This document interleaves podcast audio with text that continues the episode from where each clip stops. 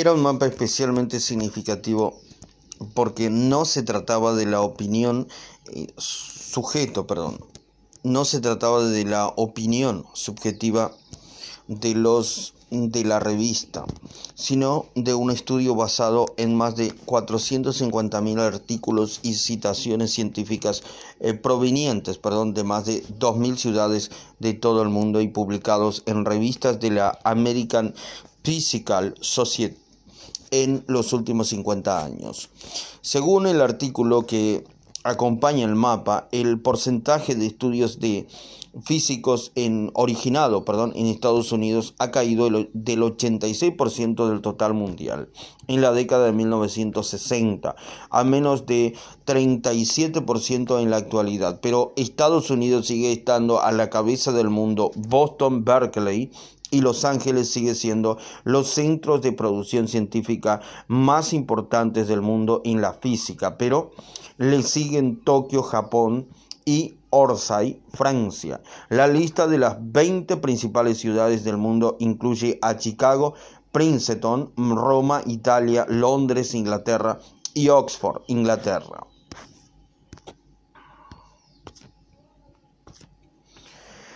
Pero no hay ninguna ciudad latinoamericana entre las primeras 100 ciudades productoras perdón, de conocimiento científico del mundo, según la publicación. Una tabla que aparece junto al mapa detalla que el 56% de las 100 primeras ciudades productoras de trabajos científicos del mundo se encuentran en Estados Unidos y Canadá.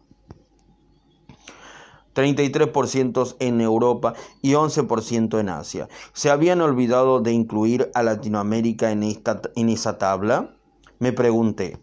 Tras leer estas cifras, llamé al doctor Nicola Perra de la Universidad Notre, Nortenstem, perdón, perdón, uno de los investigadores responsables del estudio, para comprobar si había leído bien la tabla. Efectivamente, no nos olvidemos de ninguna. Perdón, efectivamente, no nos olvidamos de no nos olvidemos, perdón, de ninguna. No hay ninguna ciudad latinoamericana entre las primeras 100. Me corroboró el perdón, me corroboró, perdón. El mapa muestra que no solo en materia de patentes, sino también en publicaciones científicas, los países latinoamericanos y sus ciudades más importantes no figuran en los principales mapas de la investigación científica. Las peores universidades, las cosas no han cambiado mucho desde que empezamos a llamar la atención en cuentos chinos. En 2005, acerca de que las universidades latinoamericanas se encuentran en los últimos puestos de los rankings internacionales de las mejores universidades. En 2013, no había una sola universidad latinoamericana entre las 100 mejores del mundo en ninguno de los tres principales rankings internacionales, a pesar de que varios países de la región están en el G20, el grupo de las economías más ricas del mundo, y de que Brasil fue la sexta economía mundial y México la catorceava, perdón, en ese año. Los tres rankings que miden, entre otras cosas, el porcentaje de profesores que tienen mm, doctorados, perdón, la ciudad de mm, la cantidad, perdón, de trabajos publicados en revistas científicas internacionales y el número de patentes registrados coinciden en color a las y coinciden, perdón, en colocar a las universidades de Estados Unidos en la mayoría de los 10 primeros puestos y colocan a varias instituciones de educación superior de Singapur, China, Corea del Sur y otros países emergentes de Asia en los 50 puestos.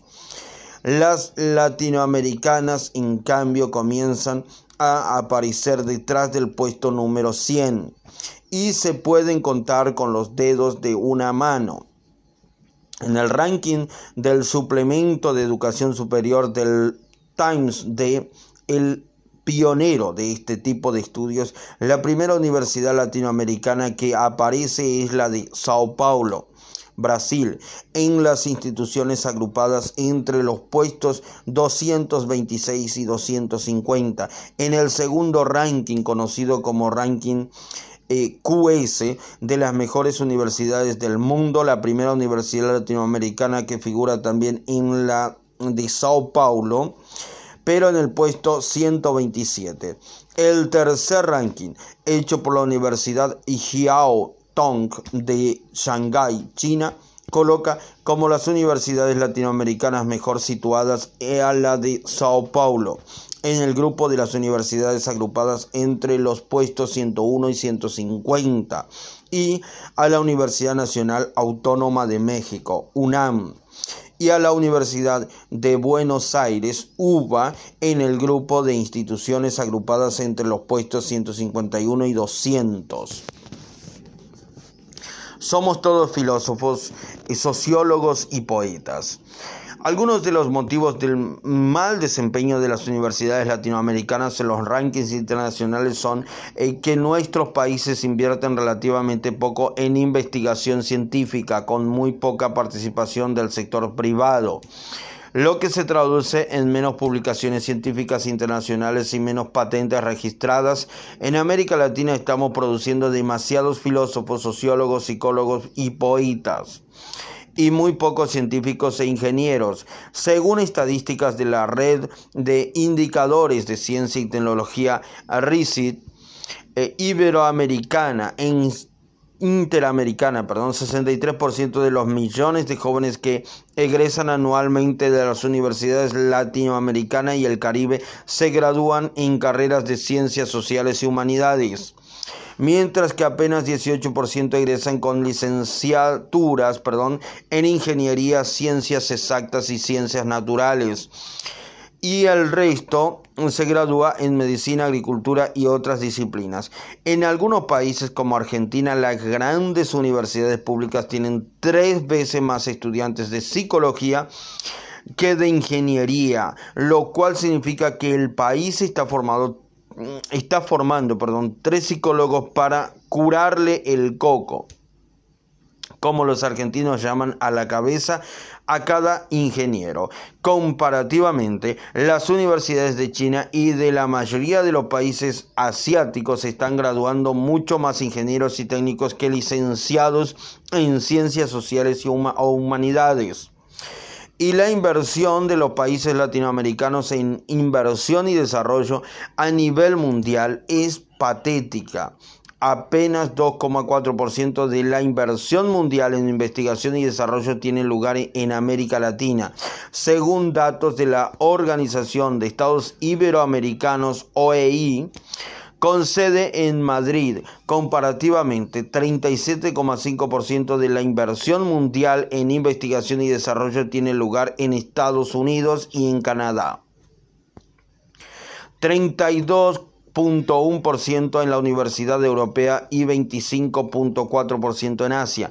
Con tan poca inversión nacional y extranjera en investigación y con un porcentaje muy pequeño de la inversión en investigación proveniente del sector privado, no es casual que Latinoamérica registre tan pocas patentes de nuevos inventos a nivel mundial últimos en los, en los test PISA. Gran parte del rasgo tecnológico latinoamericano proviene de la escuela primaria y secundaria, donde la calidad educativa se ha quedado cada vez más atrás del resto del mundo, según la prueba internacional PISA de alumnos de 15 años que mide los conocimientos de los jóvenes en matemáticas, ciencias y capacidad de lectura, los estudiantes latinoamericanos están en los últimos puestos de los 65 países participantes.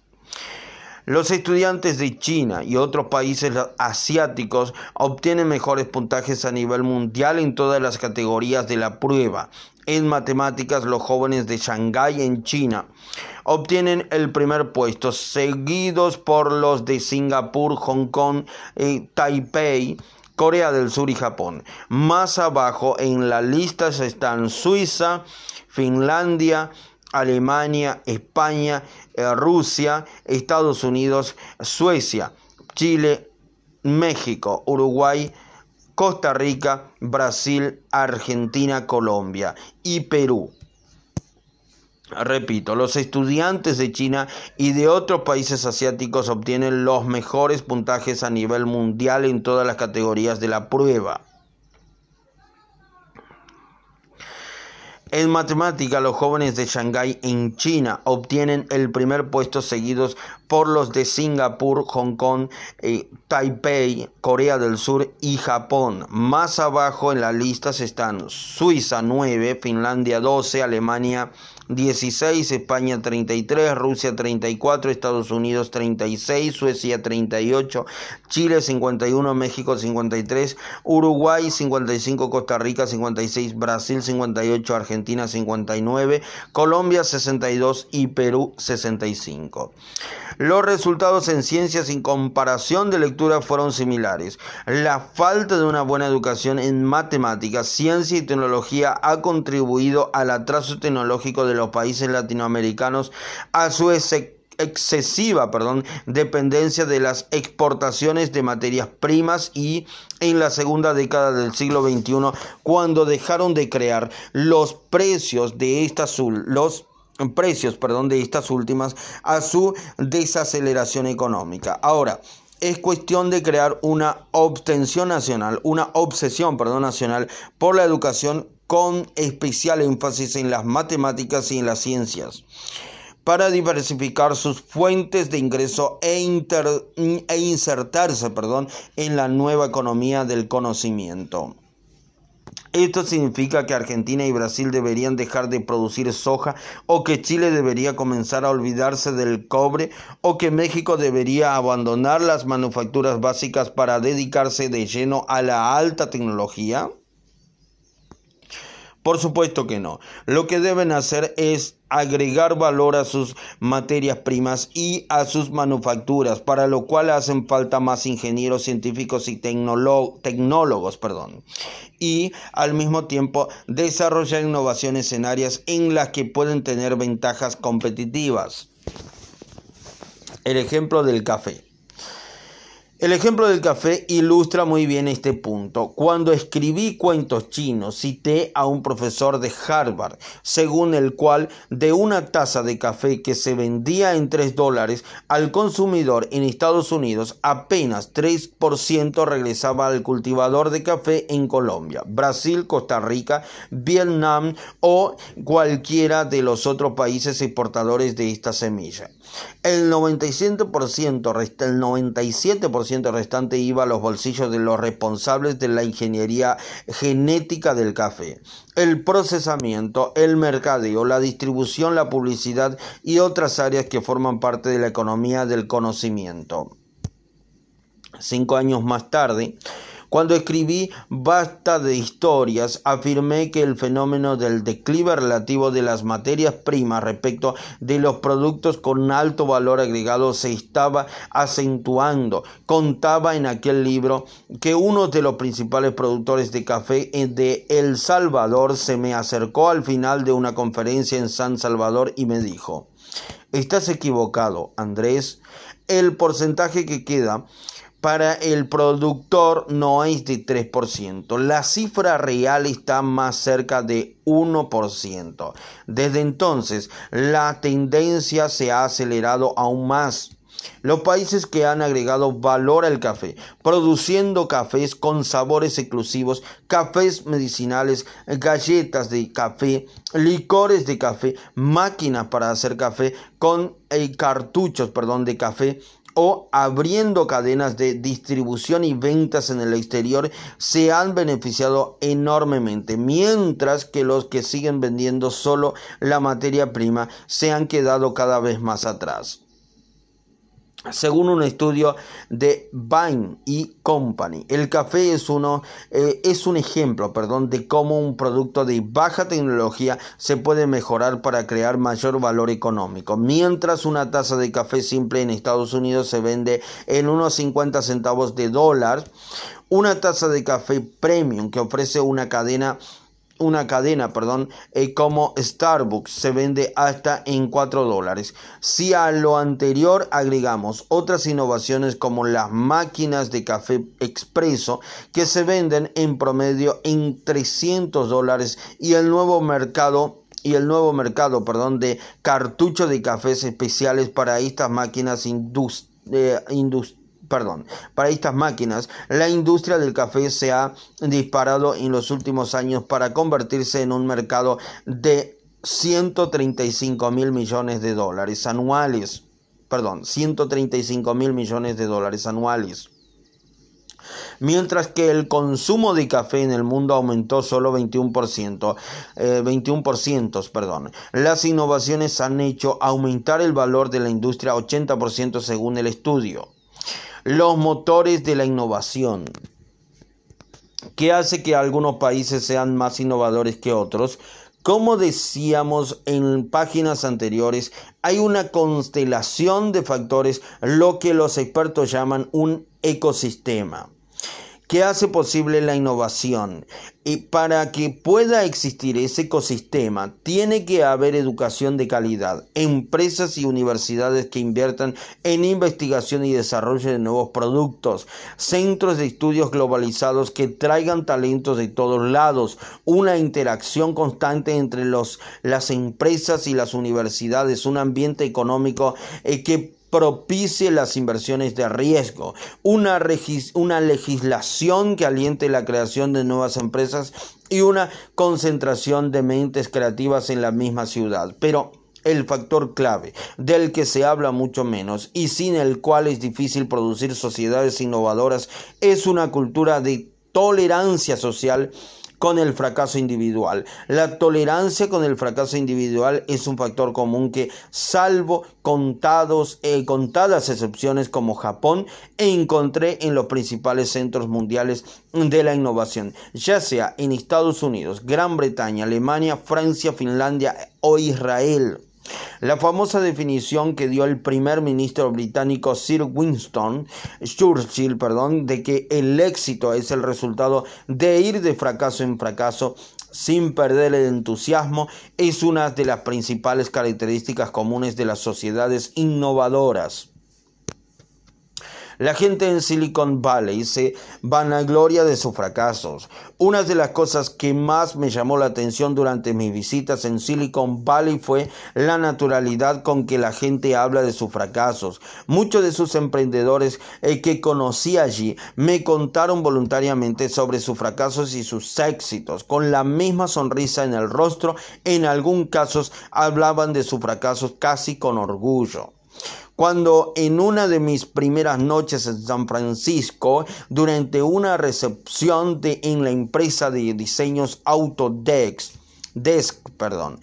Le pregunté a un joven empresario a qué se dedicaba. Me contó con la mayor naturalidad que era un creador de software e inmediatamente agregó, sin que yo se lo preguntara, que había iniciado cinco empresas, cuatro de las cuales terminaban, eh, terminaron perdón, en bancarrota. Cuando notó mi cara de sorpresa, se apresuró a agregar que por suerte, a una de sus empresas le estaba yendo muy bien. La admisión del fracaso era, según pude comprobarlo en esa, perdón, y en otras eh, conversaciones aquella noche, una típica carta de presentación de los emprendedores de Silicon Valley.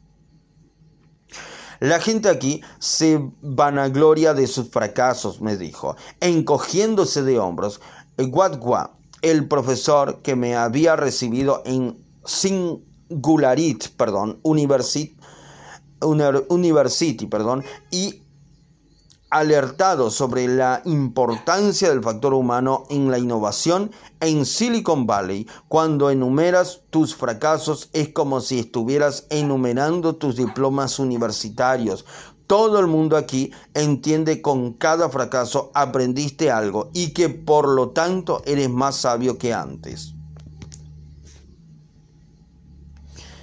En Palo Alto, California, existe la mayor concentración de innovadores del mundo. Allí, más del 50% de la población del área nació en otro país, me dijo Guadwa hay una cultura muy diferente a la de la mayoría de los países del mundo y de gran parte de Estados Unidos. En Nueva York, los vaqueros, los banqueros, perdón, van de traje y corbata y alardean de sus, de sus éxitos, perdón, reales o imaginarios. Aquí, en Silicon Valley, los empresarios más ricos y los científicos más prestigiosos andan en jeans o bermudas y ojotas y hablan con la mayor naturalidad de sus fracasos. Es otro mundo.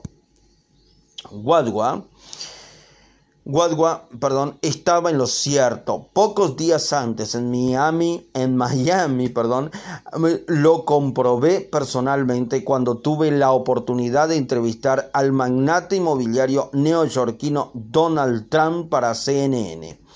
La, con, la constante, perdón, autopromoción de sus éxitos y la negación de sus fracasos contrastaba agudamente con la sinceridad que encontré en los emprendedores más exitosos de Silicon Valley, los empresarios innovadores de California y los grandes empresarios de Nueva York parecían venir efectivamente de dos mundos diferentes.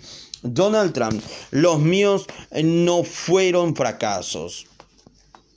Trump, el magnate que en 2012 aspiró brevemente a la candidatura presidencial republicana, había vendido a Miami a promocionar, perdón, había venido, perdón, a Miami a promocionar su compra por 200 millones de dólares de un eh, destacado, eh, de un, perdón, destartalado hotel y un campo de golf. Para renovarlos y convertirlos en un destino turístico súper exclusivo. En el marco de una entrevista sobre la burbuja inmobiliaria de la que recientemente perdón, estaba saliendo Estados Unidos, le pregunté a Trump, a Trump, perdón, qué había aprendido de sus fracasos. Poco antes de entrevistarlo, había leído varios artículos sobre la trayectoria de Trump, la cual estaba poblada de fracasos. Varias de sus empresas se habían declarado en bancarrota. Además, Trump, Trump perdón, había iniciado una aerolínea, Trump Ireland, Ireland, perdón, Trump Ireland que fracasó estrepitosamente, perdón, así como una marca de vodka eh, que no logró sobrevivir mucho más allá de su lanzamiento. Sin embargo, para mi sorpresa, cuando le pregunté de eh, qué había aprendido de sus fracasos, reaccionó con enojo meneando la cabeza, al punto de sacudir la melena rubia que se cansaba de insistir ante la prensa que no era un peluquín. Me dijo, perdón, yo fracasé para nada. Mm, perdón, yo no fracasé para nada. Pero usted se declaró en bancarrota tres veces, repliqué de manera más cordial que pude, eh, de la manera más cordial que pude, perdón. No fueron fracasos. Lo que hice fue aprovecharme del sistema legal, respondió.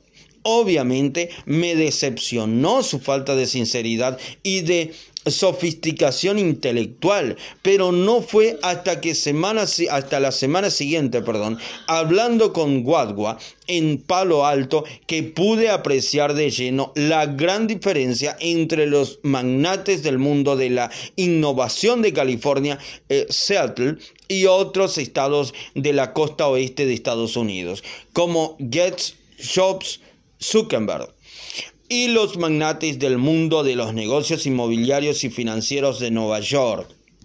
Los primeros vestían jeans, camisetas y sandalias. Trataban de salvar al mundo con sus innovaciones y sus funciones de caridad. Y hablaban con orgullo de sus fracasos. Los segundos, como Trump, vestían camisas blancas eh, almidonadas, perdón, con corbatas acartonadas, no le prestaban mucha atención a las causas sociales y negaban sus fracasos comerciales como si se tratara de derrotas vergonzosas. Y mientras muchos de los, eh, como si se tratara, perdón, de derrotas vergonzosas.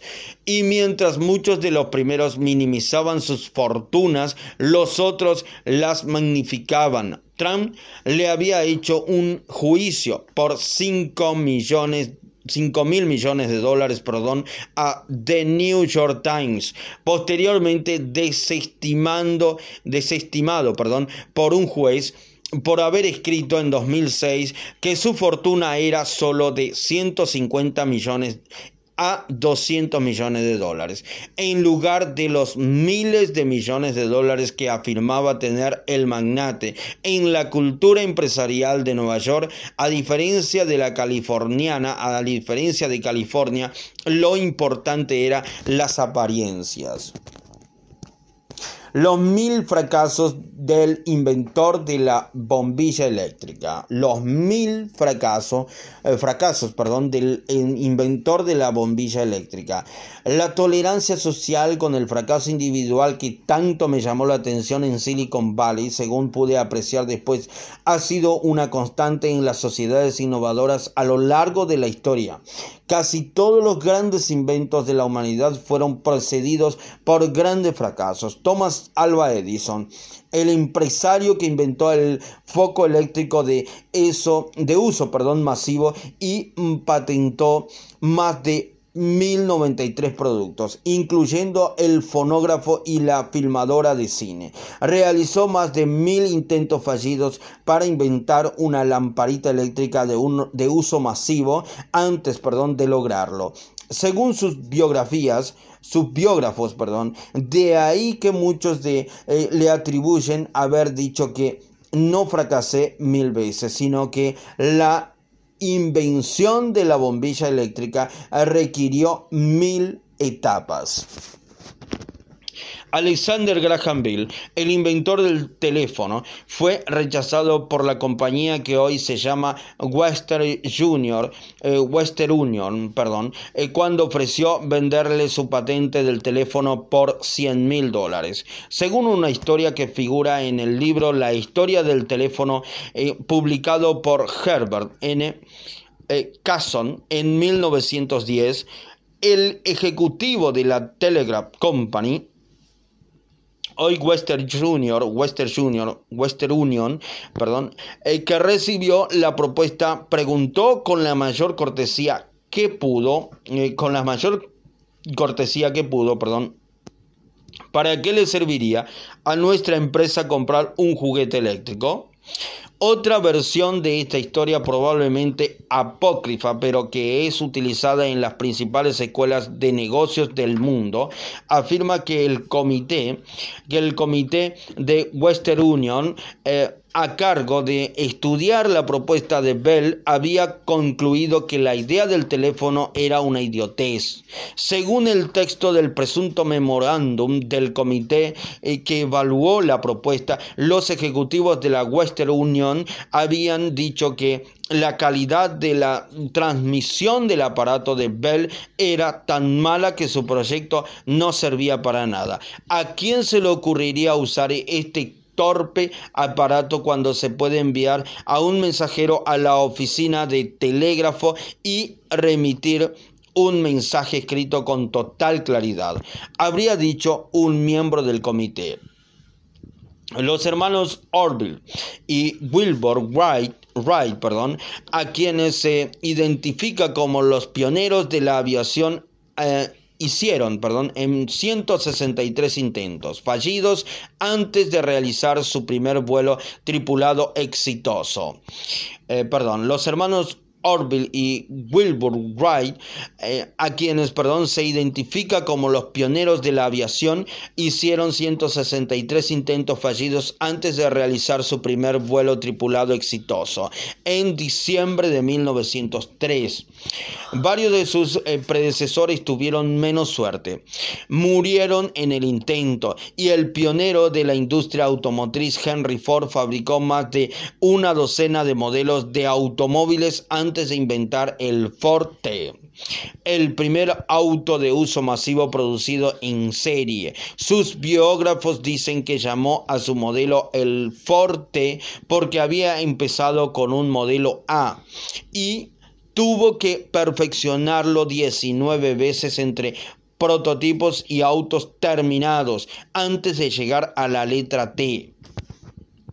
Prácticamente todas las historias de éxito son culminaciones de historias de fracasos, y no solo en el mundo de la tecnología, sino también en el del comercio, la política y el arte. Winston Churchill, el primer ministro británico, recordaba constantemente a sus audiencias perdón, la importancia de no dejarse vencer por los fracasos.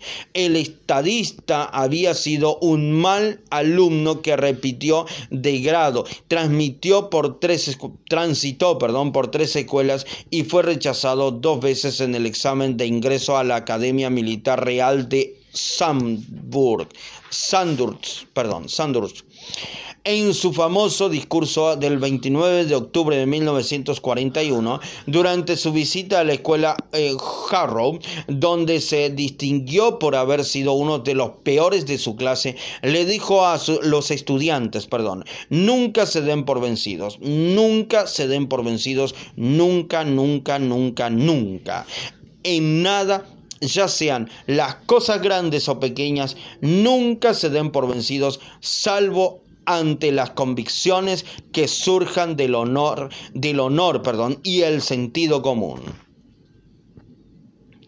En nada, ya sean las cosas grandes o pequeñas, nunca se den por vencidos, por vencidos, perdón, salvo ante las convicciones que surjan, de, que surjan, perdón, del honor y el sentido común.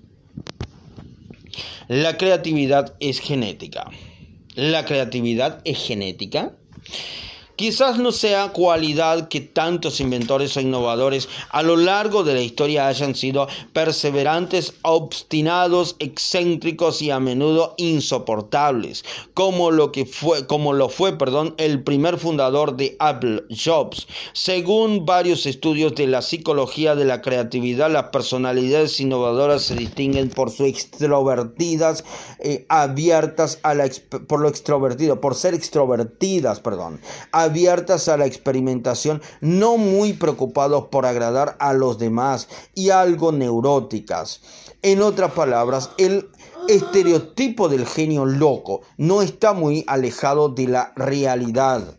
Según eh, Shirley Carson, profesora de la psicología de Harvard, una de las más conocidas estudiosas perdón, de las características psicológicas de la creatividad, Albert Einstein, eh, recogía restos de cigarrillos de las calles para llenar su pipa con tabaco. El compositor Robert Schumann creía que su música le era transmitida por Beethoven y por otros compositores fallecidos desde sus tumbas. Y el escritor Charles Dickens caminaba por las calles de Londres tratando de quitarse de encima con su eh, paraguas a niños delincuentes que solo existían en su imaginación. Los individuos creativos no son únicamente excéntricos ante los ojos de la gente común, ellos mismos se ven como diferentes e incapaces de adaptarse a la sociedad, afirma Carson. Los últimos descubrimientos de las imágenes cerebrales y la biología molecular, junto con las investigaciones psicológicas, eh, sugieren que la creatividad y la excentricidad van de la mano y son productos de la forma en que el cerebro filtra la información que le entra, señala. Carson cita los estudios em, de Leonardo Heston perdón, en 1966 eh, que demostraban que los hijos de madres diagnosticadas con esquizofrenia suelen escoger profesionales más creativas que los hijos de mujeres que no padecen esquizofrenia perdón, y varios otros posteriores según los cuales la gente creativa tiene una personalidad especial que es una versión leve de otro desórdenes psiquiátricos, perdón. Esto no es nada nuevo. Ya Platón en la antigua Grecia había advertido que los poetas y los filósofos sufrían locura divina un trastorno que les había sido otorgado por los dioses, pero una locura al fin, afirma Carson. Y Aristóteles ya había sugerido que había una conexión entre los poetas y la melancolía, que es lo que hoy catalogamos, perdón, como depresión agrega. un poco de locura y mucha audacia. Entonces, ¿es cierto que la gente creativa tiene una dosis de locura? Según Carson, sus propias investigaciones de Harvard no concluyen que estos rasgos genéticos en sí mismos promuevan la creatividad, pero afirma que este tipo, eh, este tipo perdón, de personalidades poseen menos filtros mentales, lo que ayuda a explicar los momentos de eureka que tienen los genios cuando realizan un nuevo descubrimiento. Las mentes de esas personas especiales al tener menos filtros permiten que ideas eh, tanto alucinaciones como pensamientos o intuiciones que luego resultan ser geniales pasen del estado inconsciente al consciente, afirma Carson. Es el caso del Premio Nobel de Economía John Forbes Nash, inmortalizado en la famosa película de Hollywood Una mente brillante, quien cuando le preguntaron cómo había hecho su descubrimiento científico comentó con la mayor naturalidad que las ideas matemáticas le venían a la mente de la misma forma como le llegaban sus visiones de seres sobrenaturales o extraterrestres. Todos estos descubrimientos sobre la creatividad hacen que hasta el mundo de los negocios ya haya una creciente apreciación de la relación entre pensamiento creativo y el comportamiento no convencional y haya una cada vez mayor aceptación de este último, afirma Carson. Por ese motivo, a medida que las empresas valoran más las mentes creativas, los países, las ciudades y las empresas más avanzadas están haciendo cada vez más excepciones, excepciones, perdón, a sus, reglas, perdón, para eh, acomodar y asimilar a los excéntricos y están proliferando eh, cada vez más comunidades con una alta concentración de artistas, escritores, científicos, nerds, cibernéticos y emprendedores que asumen riesgos, eh, señala, y cada vez se valora más la originalidad y la audacia. Los gerentes de estas comunidades toleran las vestimentas, perdón, estrafalarias, dejan de lado los protocolos sociales tradicionales y permiten horarios de trabajo no convencionales en aras de promover la innovación, afirma. Las tres T de la innovación, tecnología, tolerancia y testículos. Según me dijeron varios de los innovadores más exitosos que entrevisté, la innovación requiere además de la tolerancia para el fracaso, el entusiasmo por el riesgo. Casi todos ellos en algún momento de su vida estuvieron a punto de irse a la bancarrota o asumieron riesgos que muchos de nosotros no tomaríamos. Sir Richard Branson, el fundador de Virgin Records, de la compañía de turismo espacial Virgin Galactic y cientos de otras empresas de todo tipo, me explicó que las empresas exitosas fomentan una cultura de la tolerancia con sus empleados que lanzan proyectos que terminan en fracaso, en fracasando, perdón.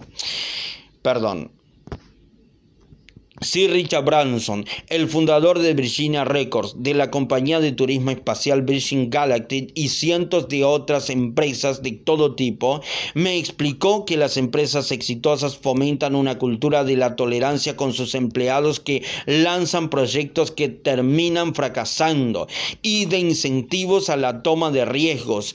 El miedo al fracaso aniquila la innovación. Hay que asumir riesgos constantemente, eh, asintió. La vida de Branson, como veremos más adelante en este libro, ha sido una montaña rusa de grandes éxitos y estrepitosas caídas. Desde niño le pronostican que terminaría en una posición o se habría... Mm, perdón, desde niños le pronosticaron que terminaría en una prisión o se haría millonario o ambas cosas. Y de hecho como él mismo lo contó pasó por lo por lo menos perdón una noche entre rejas eh, perdón, y de hecho, como él mismo lo contó, pasó por lo menos una noche entre rejas. Él siempre arremetió contra rivales mucho más poderosos, ya fueron las compañías disqueras o un gigante como Coca-Cola, llegó a alquilar un tanque de guerra para llevarlo al centro de Times Square en Nueva York y apuntar su cañón hacia un enorme letrero de Coca-Cola, perdón, para llamar la atención de los medios de comunicación. Hasta en su vida privada, Branson adora perdón, los deportes de riesgos, como veremos más en detalle en el capítulo 7. Este hombre batió récords de navegación cruzando el Océano Pacífico en un globo, atravesó el Atlántico en un pequeño velero y fue eh, de una costa eh, a otra del canal de la Mancha haciendo ski surfing. Eh, cuando le pregunté qué lo llevaba a practicar deportes tan riesgosos, dijo, ser aventurero y ser empresario no es muy diferente. En ambos casos, uno se propone vencer problemas aparentemente gigantescos, eh, se prepara para superarlos y al final cierra los ojos y dice, que sea lo que Dios quiera. Me dijo, tanto en los deportes como en los negocios, uno trata de hacer los sueños, hacer que los sueños, perdón, se conviertan en realidad. Y eso requiere tomar riesgo, agregó. Riesgos, perdón, agregó. Elon Musk, uno de los grandes competidores de Branson en la conquista del espacio, ha estado varias veces al borde de la bancarrota después de haber apostado sus primeros 100 millones de dólares a su proyecto espacial SpaceX, con el que espera llegar a Marte. Y fuera de broma, crear una, una colonia perdón, con 80.000 personas allí, cuando un periodista del programa 60 Minutos de la mm, cadenas CBS le preguntó eh, si después, perdón, de varios vuelos fallidos de SpaceX no pensaba en salvar lo que pudiera, eh, lo que perdiera, perdón, de sus bienes para retirarse, perdón, a una vida más cómoda. Mus respondió, jamás, yo nunca me rindo. Poco después Mus volvería a arriesgarse, eh, a arriesgar, perdón, sus últimos 40 millones de dólares en su empresa de automóviles eléctricos Tesla. Branson y Moose son los prototipos del empresario perdón, innovador que toman riesgos, pero hay pocos innovadores exitosos que no tengan algo en común con ellos. Eh, como suele bromear el profesor eh, el profesor, perdón, Florida, el economista según el cual las empresas no atraen a las mentes creativas, sino viceversa. Los grandes innovadores suelen tener tres cualidades que empiezan con la letra T, tecnología, tolerancia y testículos.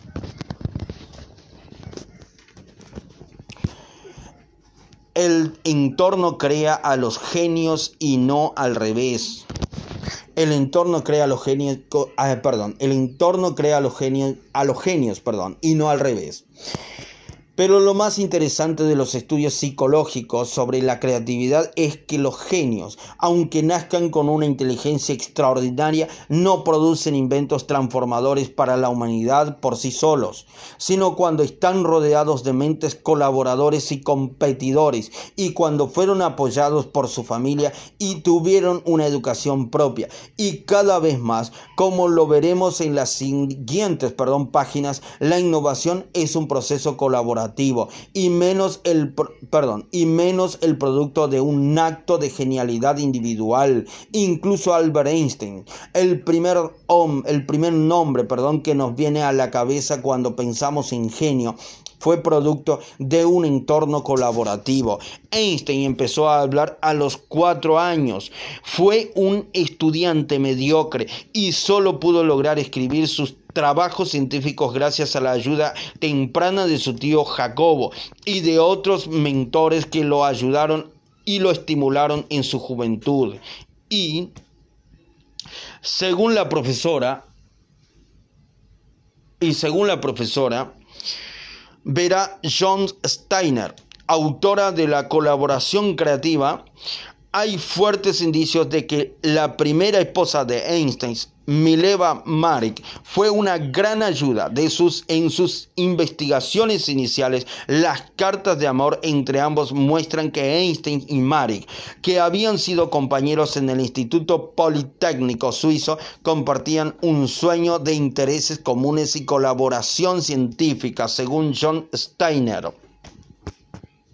Al igual que Einstein, la mayoría de los grandes innovadores científicos, tecnológicos y artísticos fue resultado de un proceso colaborativo, eh, colaborativo, perdón. Incluso Picasso, otro genio comúnmente visto como un creador solitario que rompió con todos los parámetros de su época, fue el resultado de un proceso de interacción con sus pares, perdón. Aunque la historia lo recuerda como el padre del del movimiento perdón, cubista, Picasso se benefició enormemente de su estrecha amistad y colaboración con el artista Georges Braque. El propio Picasso confesó muchos años después que, que casi todas las tardes, perdón, iba al estudio de Braque o Braque me venía a la mente cada uno de nosotros tenía que ver, tenía que ver, perdón, eh, lo que el otro había hecho durante el día. Nos criticábamos las, las obras, perdón, de cada uno. Una tela no estaba lista hasta que el otro le diera su visto bueno, escribió John Steiner.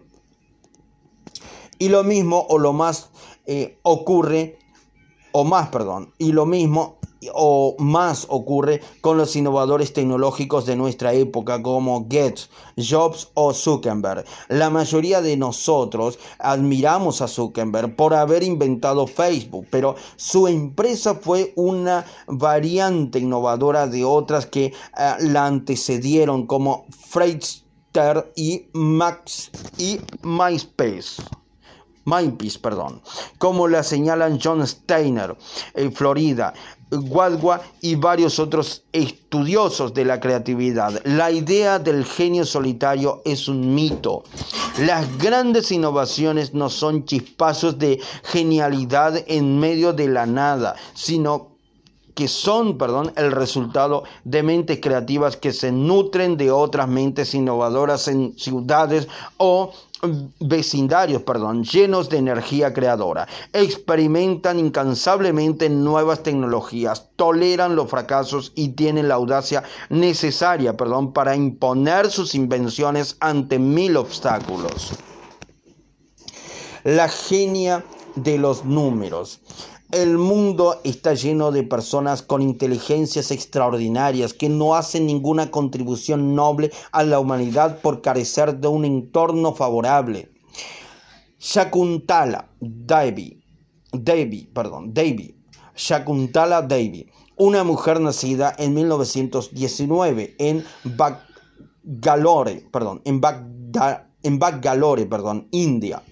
Era una de las personas más inteligentes del mundo. Su padre, que trabajaba periódicamente en un circo, descubrió que desde muy pequeña la niña poseía una capacidad extraordinaria para resolver cálculos matemáticos y muy pronto la puso a trabajar frente al público. Primero en India y luego ante audiencias perdón, internacionales. David se volvió famosa. En una de sus demostraciones perdón, en Londres, David multiplicó mentalmente en 30 segundos la cifra de 7, mm, perdón, la cifra de 7 billones 686 mil 369 774 870 por perdón, por 2 billones 465 eh, perdón. David se volvió famosa en una de sus demostraciones en Londres. David multiplicó mentalmente en 30 segundos las cifras, mm, la cifra, perdón, de 7 trillones 686 billones 369 mil 774 870 por 2 trillones 465 mil 465 eh, billones eh, 099.745.749 y dio la respuesta correcta y dio la, la respuesta correcta que son XX números. Era una computadora humana sin, perdón, sin embargo, tras su muerte a los 83 años, a mediados de 2013, la revista Times, Times perdón, señaló que, a pesar de su inteligencia sobrenatural, David no hizo ninguna contribución duradera. La niña prodigio se convirtió en una adulta admirable, pero no influyente, ¿Qué hubiera sido de David, perdón, qué hubiera sido de David si su padre en lugar de ser un artista de circo hubiera sido un ingeniero de Google? Se pregunta el artículo Time. ¿Y qué hubiera pasado si en lugar de criarse en, Bangalore, perdón, a principios del siglo XX, se hubiera criado en Silicon Valley en el siglo XXI? La respuesta es obvia. Probablemente su vida, su vida perdón, hubiera tomado un giro muy diferente. Un reciente estudio de psicólogos estadounidenses y alemanes publicado en el Journal of Personality, Personality and Social Psychology eh, confirma que los genios y las mentes creativas en general estudio, perdón, y las mentes eh, creativas en general suelen florecer en las mismas ciudades o en los mismos espacios dentro de las mismas ciudades. El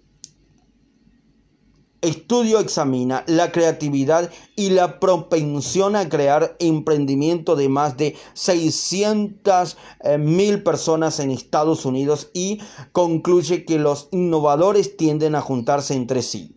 Las personalidades emprendedoras tienden a estar agrupados geográficamente, afirma, agregando que el mismo estudio en Alemania y en Gran Bretaña llegó a la misma conclusión.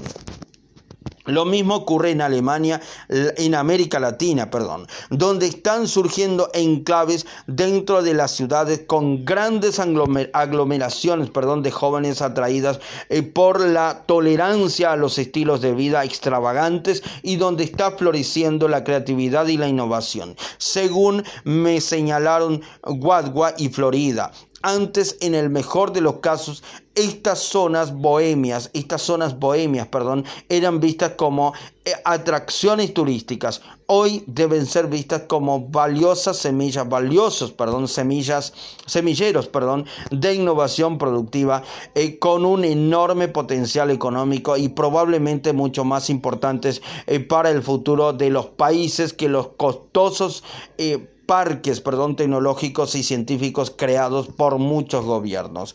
De esos mm, barrios de Sao Paulo, Buenos Aires, eh, Ciudad de México, Santiago de Chile, Bogotá y muchas otras ciudades latinoamericanas y europeas saldrán grandes emprendedores globales, afirman Guadua y Florida. Y cómo lo pude comprobar cuando salí a, correr, a recorrer perdón, el mundo para entrevistar a algunos de los grandes innovadores del momento. Eso ya está empezando a ocurrir. 2. Eh, capítulo 2, perdón. Gaston Acurio, el chef que regala sus recetas. El cocinero no divulga sus recetas, desaparece. Una de las principales lecciones que aprendí cuando empecé a entrevistar a varios grandes innovadores empresariales, tecnológicos y científicos es que la colaboración de sus rivales, más que la competencia, ha sido una de las claves de su éxito. A diferencia de los que todavía se enseña en muchas escuelas eh, de, negocios, perdón, sobre, la, mm, sobre las virtudes, perdón, de la competencia y la ley del más fuerte, hoy en día cada vez más innovadores alcanzan el éxito siguiendo el camino contrario, colaborando con sus competidores, perdón, bajo la premisa de que agradando, perdón, el agrandando, perdón, el pastel, se beneficiarán, se benefician, perdón, todos, en especial los mejores. Y hay pocos ejemplos que ilustran mejor este fenómeno que el caso del chef peruano Gaston Agurio. Acurio es el chef latinoamericano más conocido en el mundo. Ha construido, ha construido perdón, un emporio de 37 restaurantes peruanos en 11 países, incluyendo algunos de los más conocidos de Nueva York, San Francisco, Miami, Madrid, Buenos Aires y Bogotá que facturan más de 100 millones de dólares anuales.